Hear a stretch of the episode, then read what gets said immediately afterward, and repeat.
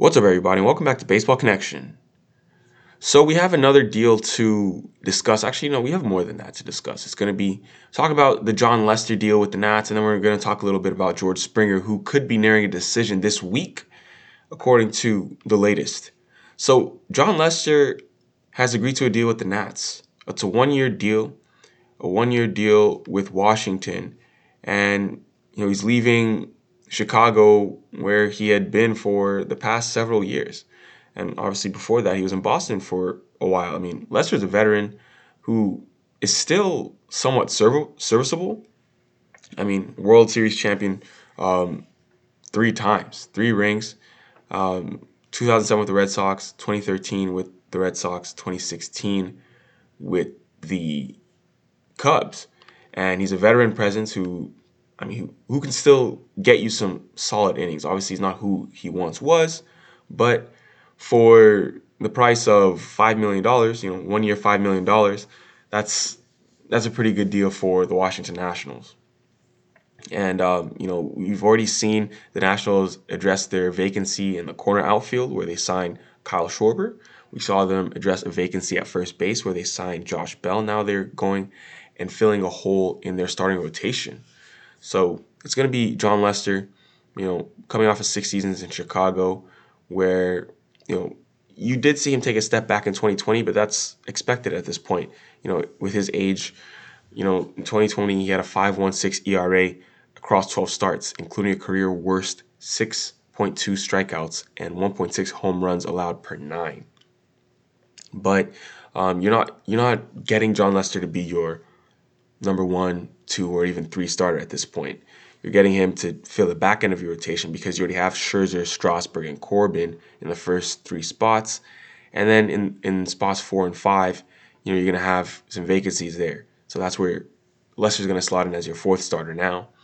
And then now, you know, you're going to have your five spot. You have some options, Joe Ross, uh, you know, Austin Voth, guys like that to round out the rotation.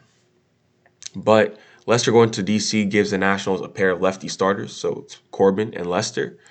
And I mean, yeah, I mean, you're, you're getting a guy who's likely to approach the 200 win milestone this year. He's fourth among active pitchers with 193 wins. So with his seventh victory, he will join the 200 win club, which is huge, which is huge.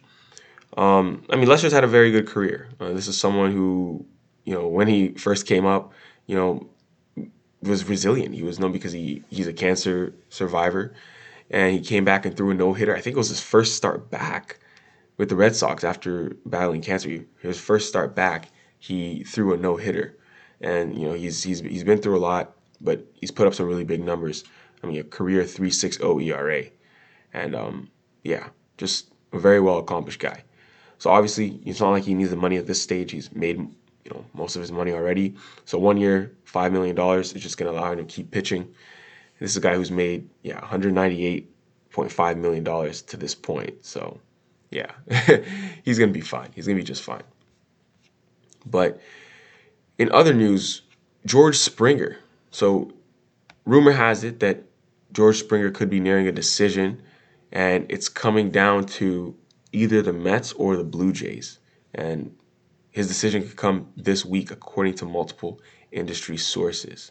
But those two teams are the front runners, and he has nine figure offers from both teams, so 100 million plus. I mean, that's obviously, you know, kind of still kind of vague. We don't know if it's you know 110, 120, 150. Um, but Springer is looking for something around 30 million a year. He's looking for something like five years, 150. But we'll see if he gets there. I think he'll get close to that because that's that's frankly what he's worth. Um, he is. I mean, the, the one knock on him is his age. He's 31 years old. If you look at the history of 31 year old outfielders signing, you know, big contracts or you know, outfielders 30 years or greater, you know, the, the track record isn't great. You, have a guy like you know Justin Upton, for instance, who just signed one. But then again, you'll, you'll see a, a deal like Jayson Werth with the Nats back in the day. I think it was like seven years, 120 or something like that, which was a very very good deal for the Nats. He ended up he ended up living up to that and playing very well for the Nats. You know, those seven years to end his career there. Yeah, it was like seven years, 126 back then. So, yeah, Springer's is going to be looking for around 30 million AAV. I think he's going to get it. Um, but yeah, Blue Jays or the Mets. I mean, if the Mets get Springer, that would absolutely cap off cap off a, an electric offseason for them. I mean, I'm still I'm still thinking he's going to sign with the Blue Jays because the Blue Jays just have more money. I mean, the Mets have money too, but the Blue Jays haven't spent anything this offseason yet. The Mets have spent some, and they may they may just not be willing to go as far as it seemed like the Blue Jays, who could just you know throw everything at them. Especially considering the fact that there are other center fielders on the market that the Mets could turn to, like a JBJ or yeah, like like a JBJ for for example. I mean, I was gonna say Kevin Pillar, but I mean, let's be real. so that's that's what we're waiting for. Looks like we, we might hear something with Springer soon, but no guarantees. That's just what is being um, passed around passed around the campfire. So yeah, so that's gonna do it for today.